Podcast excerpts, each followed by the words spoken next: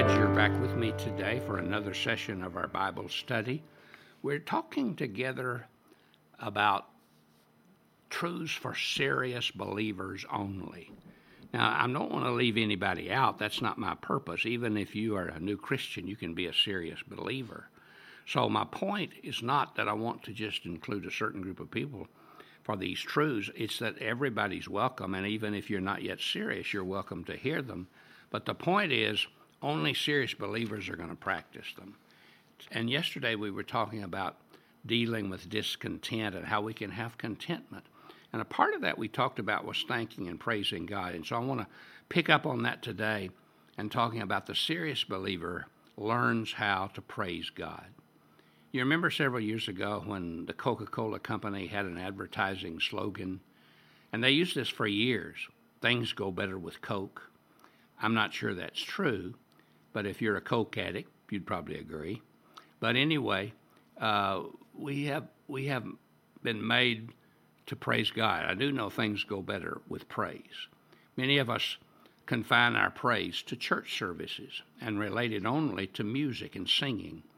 But that's just a tiny part of what it really means to praise God. We exist to bring glory to God. And so praising Him should be an initial part of our daily life. I will admit this is an area in my life which I'm seeking to greatly improve and to praise Him more and to thank Him more. And I want to read to you a powerful psalm that's the basis for what I want us to study today. It's called Psalm 100. I memorized this years ago in vacation Bible school when I was a little kid, and it's always been a favorite. Shout for joy to the Lord, all the earth. Worship the Lord with gladness. Come before him with joyful songs. Know that the Lord is God. It is he who made us, and we are his. We are his people, the sheep of his pasture. Enter his gates with thanksgiving, and into his courts with praise. Give thanks to him and praise his name. For the Lord is good, and his love endures forever. His faithfulness continues through all generations. I want you to notice first that praise is really powerful because it is expression of our faith. The psalmist says, Shout for joy to the Lord, all the earth. Worship the Lord with gladness. Come before him with joyful songs. You see, most of the time we come before the Lord, it's, Oh God, I'm in this pickle. I've got this problem and this trouble. Help me, help me, help me. And that's good. That's fine. We ought to do that. But we ought to just come to the Lord regularly every day and shout for joy. Thank you, Lord. Praise God. And worship Him with gladness and it has to be from our hearts. Faith that is genuine has to be expressed in our actions. What does it mean to shout for joy to the Lord? It means that we have a happy God who likes joyful people who are excited about Him and what He's done and His purposes. And I know at the end of every day, as my wife and I go to bed, we thank God that He got us through the day, that He took care of us, that He protected us, and at our age, with things that we have a lot of things wrong with us, it's really special to know God took care of us today. He met our needs according to his riches and glory. But what does it mean to worship the Lord with gladness? And that's to recognize God's worth and to gladly express to him our appreciation. You see, worship comes from a word that has to do with worth. It's the worthship of God. If God is worth it, we should tell him so. If God is worth it, we should express it to him and tell him that how much we appreciate it. He says, Come before him with joyful songs. The Bible constantly tells us that we should sing to the Lord. And that's why at our church, most of the songs that we sing, I'd say about 90% of them, are songs to God. They're not what we used to call fellowship songs, where we're singing as believers together about something. It's a song to the Lord, it's an expression of thanksgiving to the Lord. Psalm 66 2 says, Sing the glory of his name, make his presence glorious. Psalm 149 1 says, Sing to the Lord a new song, his praise is in the assembly of the saints. We should have new songs, the songs that come from our hearts. You say, well, I can't sing. I mean, I, I just I can't keep it carry a tune in a bucket. I, I just can't sing. Well, that doesn't keep you from singing because you can't sing.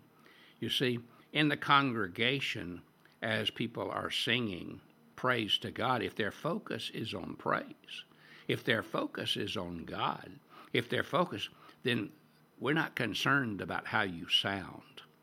We're concerned about your heart. And that's what God's concerned about. He cares about your heart. And so that's why you have to come from your heart and sing. And if you can't sing at all and you just think it's impossible, speak the words. Speak the words, mouth the words, go over the words that are on the screen because most of them are really good praises to God. Next, next, I want you to see that praise is powerful because it's the best way to approach God. The best way to approach God. And I think it's important that we realize how to come into His presence. That's why the psalmist says, Enter His gates with thanksgiving and His courts with praise. Give thanks to Him and praise His name. Now, this is not just accidental that he put it in this order that he did. How do you approach God? Well, a good way is to thank him. Oftentimes, we are not in the frame of mind to worship. We're not in the frame of mind to really praise God. So we can always start with thanksgiving. We can always think of 50 things that we can thank God for. And so when we enter the gate, we do it with thanksgiving. We start with thanksgiving. Especially, we do that if we need to get into an attitude of worship. For example, in the Middle East and also in Mexico and many other South American and Central American countries, most houses have a fence around them, an iron fence, to protect them. And they have a gate that you have to come in to get into the yard. And so you get into the yard and you have that gate before you get to the house, before you can go through the, the open the door of the house and get in. And so the first gate is Thanksgiving, and when we when we do that, it makes a real difference. The same thing was true of the temple. There was the outer court, there was the inner court, and there was the holy place, and there was the holy of holies. And the further you got into the temple, the more you were able to really experience and praise God. And then he says, enter his courts with praise and praise his name. I think it's important for us to recognize that uh, God wants us to praise him. Dr. H.A. Ironside, who's pastor of the Moody Memorial Church in Chicago for many years, was eating one day by himself and he bowed his head and said a prayer of thanksgiving before the food. And as he was finishing, a man came over and said, Are you okay? I noticed it looked like you were not feeling well. You had your head down, and and I thought maybe you needed some help. And he said, "Oh no, I was just thanking God for my food, just praying before I ate." And the man said, Oh, you're one of those kind. He said, Well, I work hard and I make my money, and I don't thank God for anything because I got it myself. And Dr. Ironside said, Oh, okay, so you're one of those kind. And the man looked funny, and he said, You're just like my dog. When the food's laid out, he gobbles it down. But you see, if you really see God as the source, you praise Him. We're going to talk more about that.